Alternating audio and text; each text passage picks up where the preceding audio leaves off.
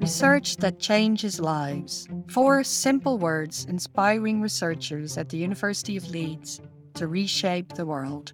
I am Professor Simone Buitendijk. Since arriving at the university in 2020 as Vice Chancellor, I've been amazed by the passion, creativity, and ingenuity of the research community to make a difference.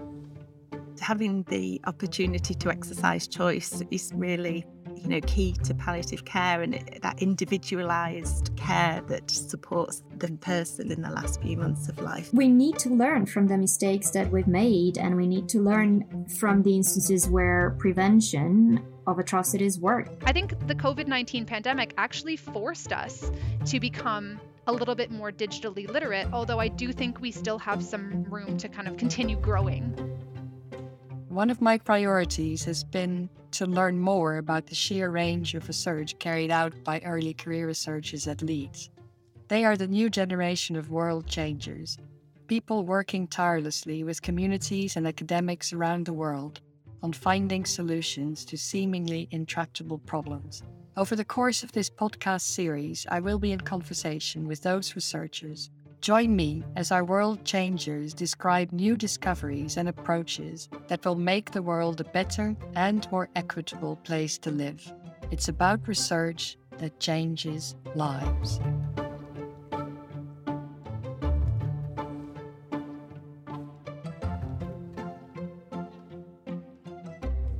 Welcome to this first edition of the World Changers podcast from the University of Leeds. I am Professor Simone Buitendijk, and I am in conversation with Dr. Lucy Ziegler to hear about her research into palliative care. She has played a key role in establishing what could be the world's first university teaching hospice at St. Gemma's in Leeds. And like many of us, she has experienced the impact of terminal illness in her own family. Lucy, thank you for being with us. Thank you. It's a pleasure. Let me start with a um, question maybe to set the scene and, and get our listeners focused on what we're going to be talking about.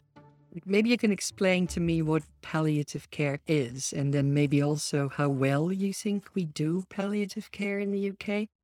Yeah, of course. So, palliative care is an area of healthcare which is focused on improving quality of life and maximizing quality of life and managing symptoms rather than prolonging life or treating disease. So it's very much about not extending life, but making sure people live as well as possible for as long as possible when they've got life limiting conditions. And in terms of how well we do it in the UK, I think we do it absolutely brilliantly. Uh, specialist palliative care services in the UK are among the best in the world. The problem is that it isn't available for everyone. And there's huge inequities in terms of access to it. And how do you think we can change that? Can you say a little bit more about the inequities? Does it mean that fraction of people who need it can get it, or it's only certain groups who have more access than others? Yeah. So, uh, for example, cancer patients, patients with, with advanced cancer are most likely to receive palliative care. But other groups of patients that have perhaps longer term conditions or multimorbidities, older patients, particularly male patients, are all less likely to receive access to palliative care.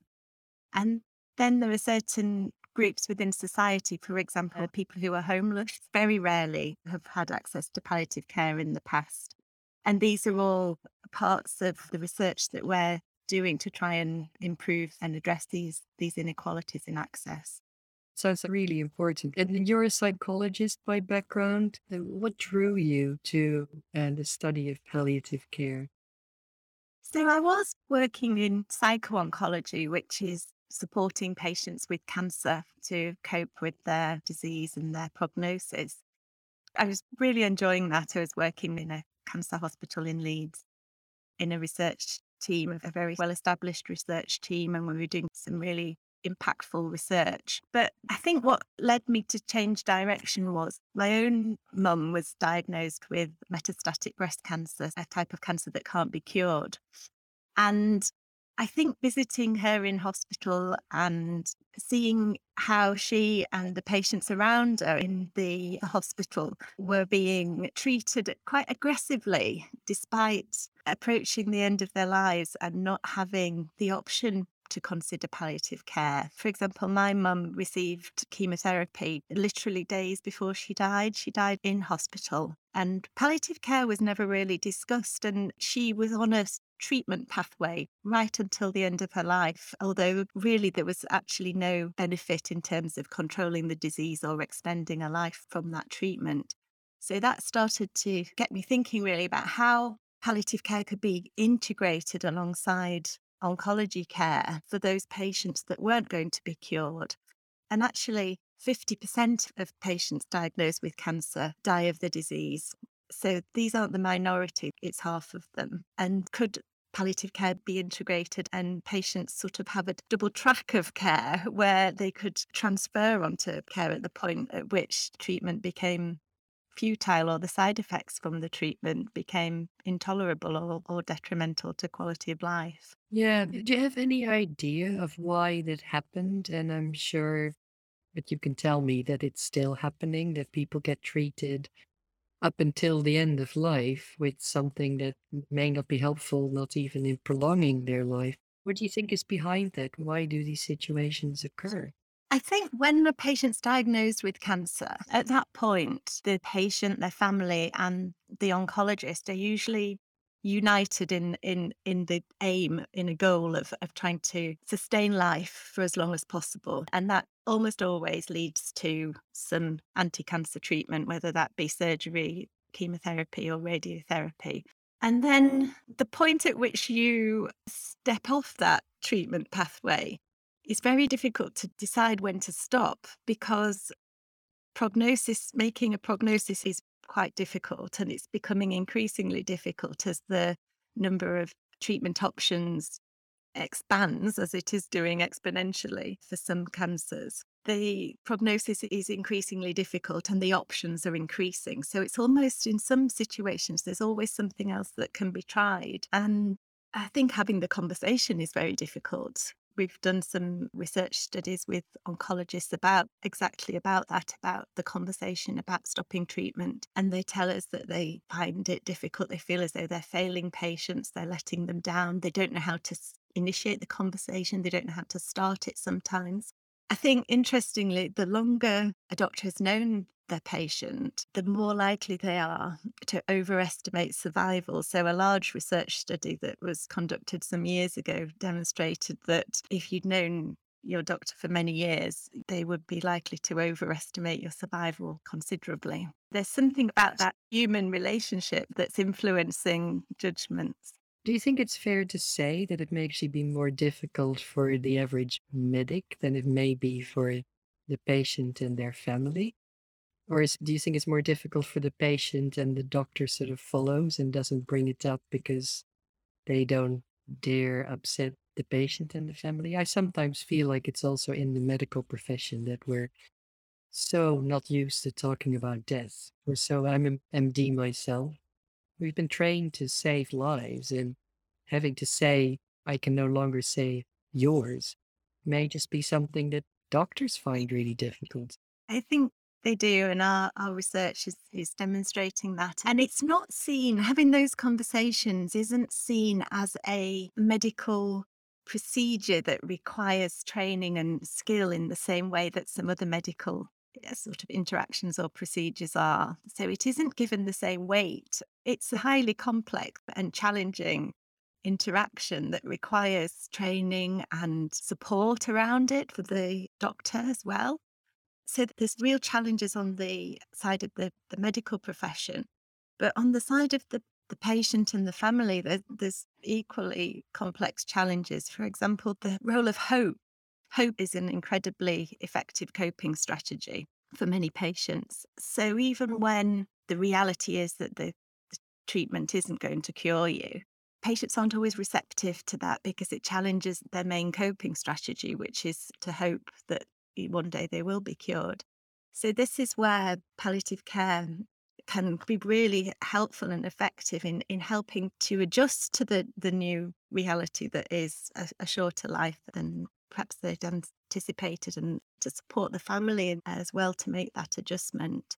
So the whole referral to palliative care, for, particularly with patients with cancer, is interwoven with these decisions about stopping treatment and perhaps losing hope and adjusting to the understanding that life is going to be shorter. So I think the word hope is so incredibly interesting here and it's so important, I think, because it almost feels like doctors should never take away hope as if it's a bad thing to say to a, a person that your hope that you're going to be cured actually it, it's not right it's not the fact because i think hope can be a, a useful coping skill but it can also be in the way of accepting uh, life as it is and death as it's approaching and allowing for those intimate conversations to happen because I've actually seen it in my own environment. I had a good friend a few years ago who died uh, at the age of 60 of, of metastatic lung cancer. And it was really difficult for her children to give up hope. But because it was really clear that there was no cure, I think they were able as a family to enter into that accepting and having those really mm-hmm. intimate conversations that were so incredibly valuable and beautiful. And I'm sure are helping her children right now to cope. And instead of, yeah, if you just focus on hope, I think there are lots of opportunities you miss of doing things that in the long run can be really important also for the survivors. How do you feel about that? I completely agree. And without an accurate understanding and acceptance of, of prognosis, and it doesn't have to be an, an, an, accurate prognosis in terms of months or weeks. It's just an appreciation that life is going to be shorter than you'd hoped. People aren't able to engage in planning about their end of life. That, as, exactly as you say, that Uh, they can't shape how those last weeks and, and months are going to be spent. And it, I think it's really important that people get the opportunity to do that. And and we know that people's priorities in the last weeks and months are very individual you know how they want to spend that time and having the opportunity to exercise choice is really you know key to palliative care and it, that individualized care that supports the family the individual family and person to achieve those goals in the last few months of life. So, for example, if somebody wanted to go to their daughter's wedding or something, all those sort of things, treatment is, you know, organised to accommodate that. Or we've had weddings at the hospice and people's pets come to the hospice. Or I quite often tell a tell a story about a patient who was one of our participants in a study about opioids who explained that although his pain was pretty bad and he took opioid pain relief for some time, he actually stopped taking it because he preferred to be able to see his grandchildren and the mm. medication meant he couldn't drive. So sometimes, unless we understand people really well and not just understand their symptoms, we need to understand what's important to them. And in that scenario, it was far more important to him to be able to visit his family than have his pain fully controlled. So you can't have these conversations or understand people's wishes unless they have an accurate understanding of where they are in their disease, really. And, and would you say that's probably the biggest difference between palliative care and the average clinical care? That is more of a sense of listening and knowing what the person who's dying wants and being able to accommodate their wishes instead of getting into protocols that are aimed at treatment, at keeping up hope, at almost medical profession being in cahoots and thinking we're just going to pretend that there is still a possibility, even though they know there isn't, but because they're afraid of saying it out loud. Yeah, I think palliative care does it creates that space to to step away from treating a disease to supporting a person. And it is a specialism in terms of the specialist symptom management, and there's a lot of expertise within palliative care.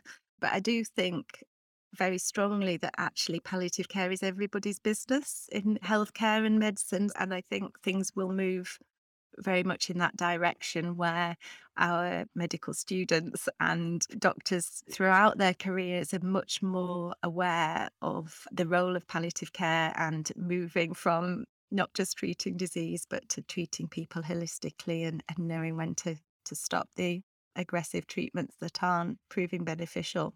It's really great you're saying that, and it's a very elegant bridge to my next question, which is Would you agree that there's a lot that we, we're learning in palliative care that is applicable to all of healthcare and maybe to all of life? Because it's fascinating.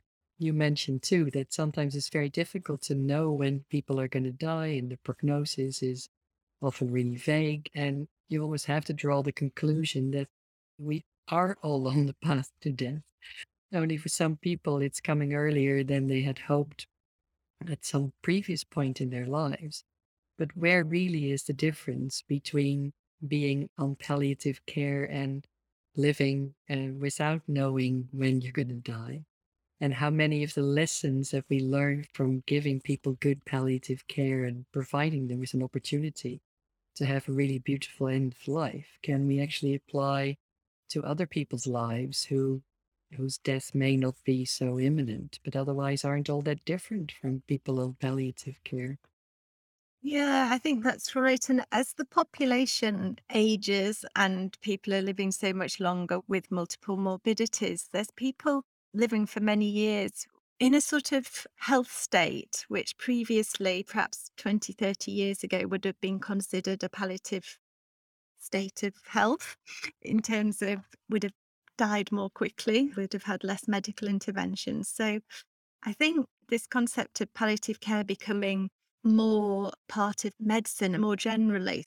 One of the things that I think will have to happen is that generalist settings, so GPs, even care homes and social carers are going to have to deliver palliative care, whether that is specialist palliative care or whether that is embedding the principles, as you suggest, of palliative care into those settings.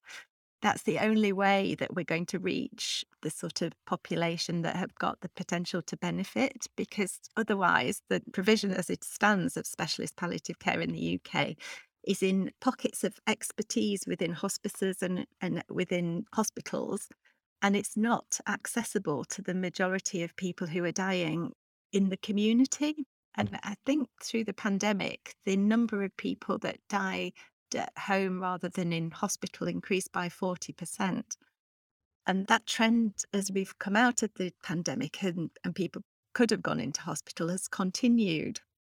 So there's been a real shift that is likely to be sustained where people are now dying at home. So, how we provide palliative care to those is, is our next big challenge, I think. Yeah, it's a it's a beautiful challenge, though I would say, and and I'm wondering because the University of Leeds, of course, has a very vibrant medical school, and we're training medical students, but also allied health professionals. So we're training psychologists and nurses and midwives. So we have a quite holistic approach also to the, the curriculum. How, how do you think we should embed your research findings and everything you're learning from good quality palliative care into the curriculum, both the medical curriculum and the others I just mentioned? Because I think there's a lot of room for improvement still. I think there is a huge amount, and I think it needs to start very early on because it's almost a shift in understanding what medicine is about, perhaps. So, as you explained, it's typically been very much about curing disease, treating people, active treatment, doing something. you know, medics don't do nothing. And actually, palliative care isn't doing nothing, but it isn't trying to fix something. I think for palliative care to find a place in a, medical model of education, it needs to be there right at the beginning so that it starts to challenge those preconceptions that it's all about fixing things. And actually, a paramedic approached me a few weeks ago to ask if I would be a, a, a supervisor on a, a project in palliative care. And she has got so disillusioned by taking patients that are dying into hospital that she wants to do a PhD to explore how paramedics can have a role in keeping patients at home and supporting them and their families to stay at home when they are approaching the end of life rather than taking people who subsequently might die in A&E surrounded by unfamiliar people in an acute hospital. So it's not just researchers that are looking in thinking this is what's needed, the people on the ground and, and paramedics, if anybody was going to be characterized as a profession that have to do something, they're up there perhaps at the top. They're beginning to think differently as well. And I think it's a really exciting time for palliative care. Welcome to this first edition of the World Changers podcast from the University of Leeds. I am Professor Simone Buitendijk, and I am in conversation with Dr. Lucy Ziegler to hear about her research into palliative care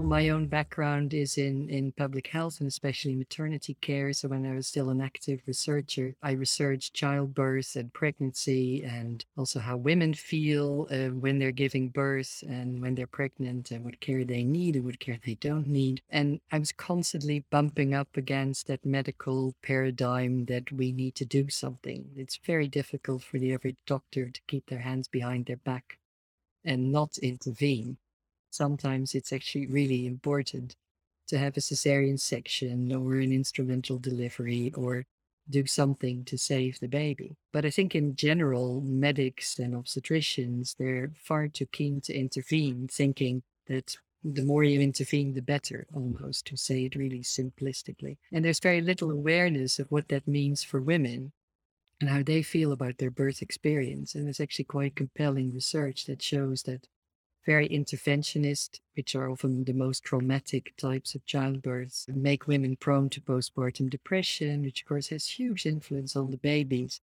But in palliative care, of course, you can't use the excuse that you're doing it to save someone's life.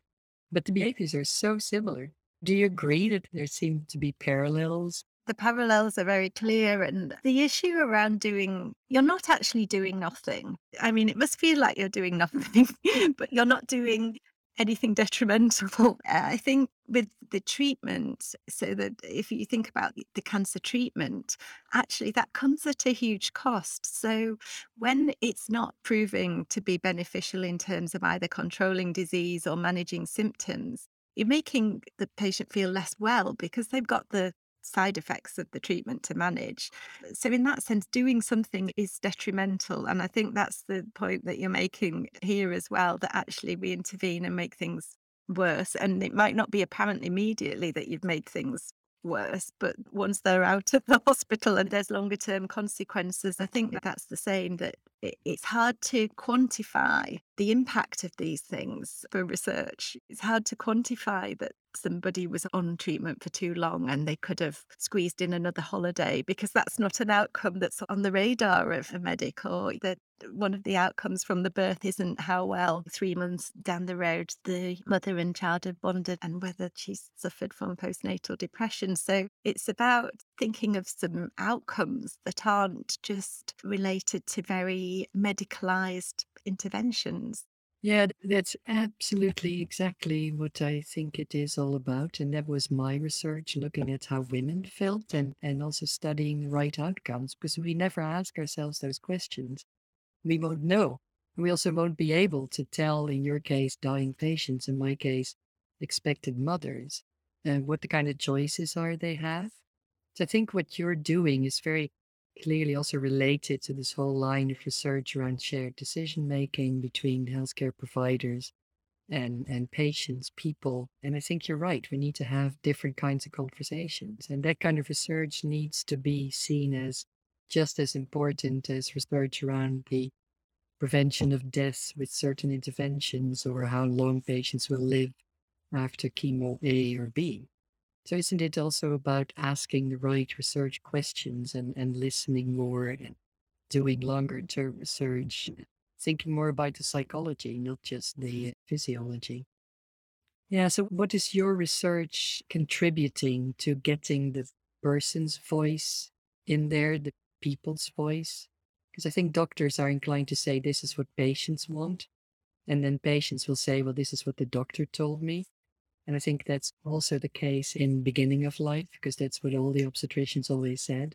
This is what the woman wants. She wants me to do a cesarean. She wants me to do this intervention, but I think often the women aren't really told exactly what the options are. And I'm sure that's the same with dying patients who may not always know they have options. No, and I think what we're trying to do to address the challenge of the conversation, which is only one of the challenges, but the consultation between the oncologist and the patient, where we've identified opportunities to refer patients to palliative care that isn't happening.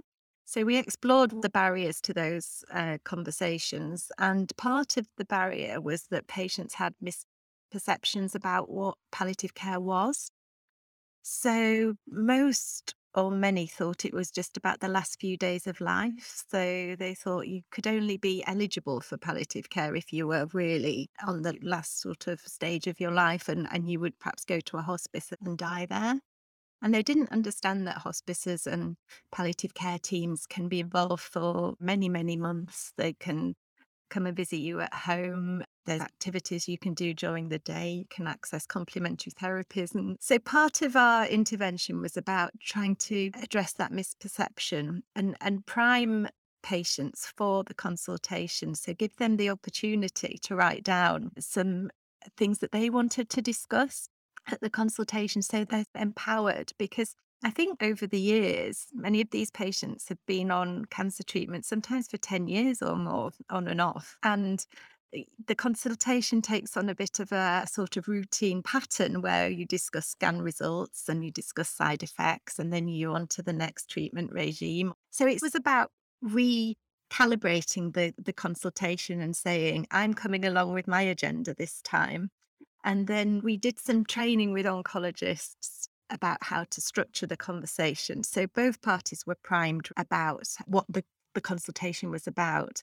And then even the oncologists who has had very long careers, uh, in, have been working for sort of 30, 40 years in their specialist areas, found that beneficial and useful and felt it helped them start the conversation. It helped weave in what the patient wanted, and it resulted in more palliative care referrals. So, actually, when you empower the patient to take the lead, it can really change the dynamic of the consultation and bring in different options other than continuing with treatment. I'm sure it also makes doctors happier and it probably also teaches them some really valuable life lessons. Yeah, I think it does. Part of what St Gemma's University Hospice does, a large part of their education portfolio is around communication skills, advanced communication skills. And I think it is a huge part of the medical curriculum that perhaps needs to be revisited in some ways because I think the way doctors and patients communicate has changed immensely over the last couple of decades. And patients are much more informed, much better informed. They're often much readier to take an active role in decision making. So the sort of giving bad news format of a communication training is much more interactive, I think, or patients want it to be a much more interactive process. In the past, historically, the doctor gave the information, you absorbed it, and it was about how that information was relayed. And there wasn't, I don't think, the same emphasis on trying to draw out the patient's preferences and, and involve them in the shared decision making, which is, I think, a much more typical of communication with patients today. Yeah, well, would you say that's the core of what the the university and St. Gemma's are doing together? And I think it's brilliant. We have the first university teaching hospice. I think it's such a wonderful concept. And is this core, you think, or are there other areas that you feel the collaboration uh, gives us? We work with St. Gemma's uh, very closely on education and research. And there's almost too many exciting projects to talk about, really. But I think one of them that captures what we're about really is the project to try and address the issue of people who are homeless not getting access to palliative care. So, this is a, a, really fantastic, innovative project which has resulted in people who are working in homeless hostels being supported and skilled up by community palliative care nurses to support homeless people to die in the hostel rather than in hospices or in hospital. So I think there'd only been one or two occasions when a person that was homeless had been in the hospice and it didn't fit with what they wanted at all. It didn't enable them to see the community really that they're part of. People couldn't travel to see them, and it wasn't the right model at all. So, this project has really turned that on its head and the hospice has gone to the hostel and supported and you know the staff in the hostels were very concerned as you can imagine about the prospect of allowing somebody to die supported there. But rather than as they would have done in the past sort of taken them to hospital or called an ambulance but that model is working now and continuing to sort of evaluate it and take it further. That's a really brilliant example how absolutely wonderful. And you know of the people who are unable to die in the hostel? Who are the, the caregivers around them apart from the hostel staff? Is it other people living in the hostel? Is it their families or a combination thereof? Do you have any data on that? Sadly, we learn that a lot of people that are homeless are, are estranged from their families. But one of the people that died in this way was actually supported by the community nursing team to make contact with their family before they died. So that was a real positive aspect of it that otherwise wouldn't have happened. So, although their family weren't directly caring for them and they died in the hospice, they re established that contact and that was something that was important to them to try and do. So it's addressing inequalities in a way that a few years ago I don't think we could have imagined we would have found a way to achieve. Well, an absolutely wonderful, inspiring example. And also, what a gift to the family members who were able to be there, even though they previously been estranged. That's really brilliant. Thank you so much.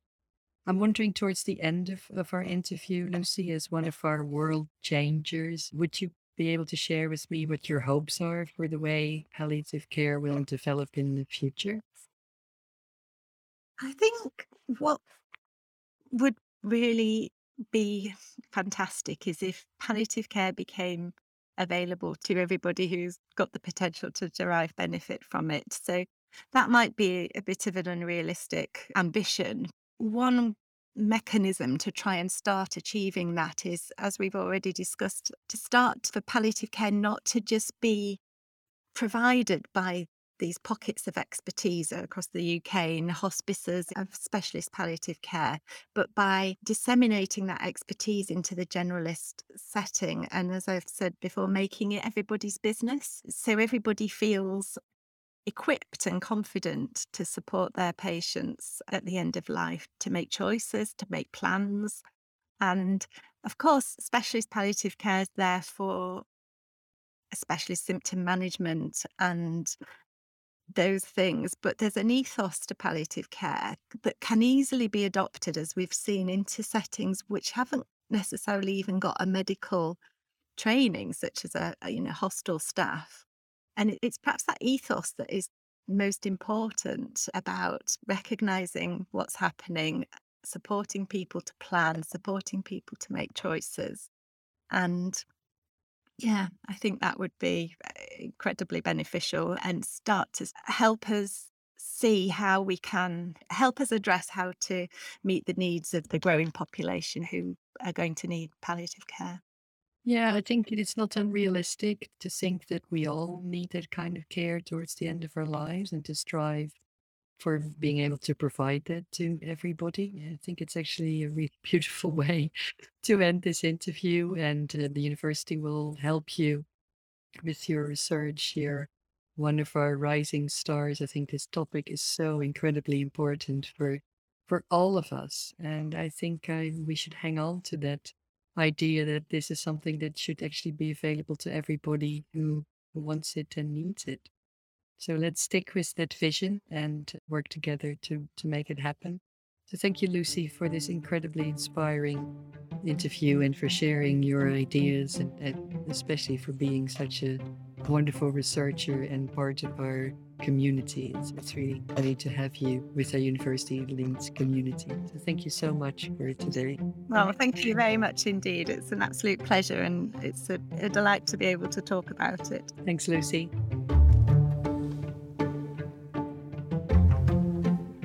Thank you for listening to this podcast from the University of Leeds. To find out more about the work of our early career researchers and to read essays written by World Changer researchers, please go to the World Changers page on the university website. Details can be found in the information that accompanies this podcast.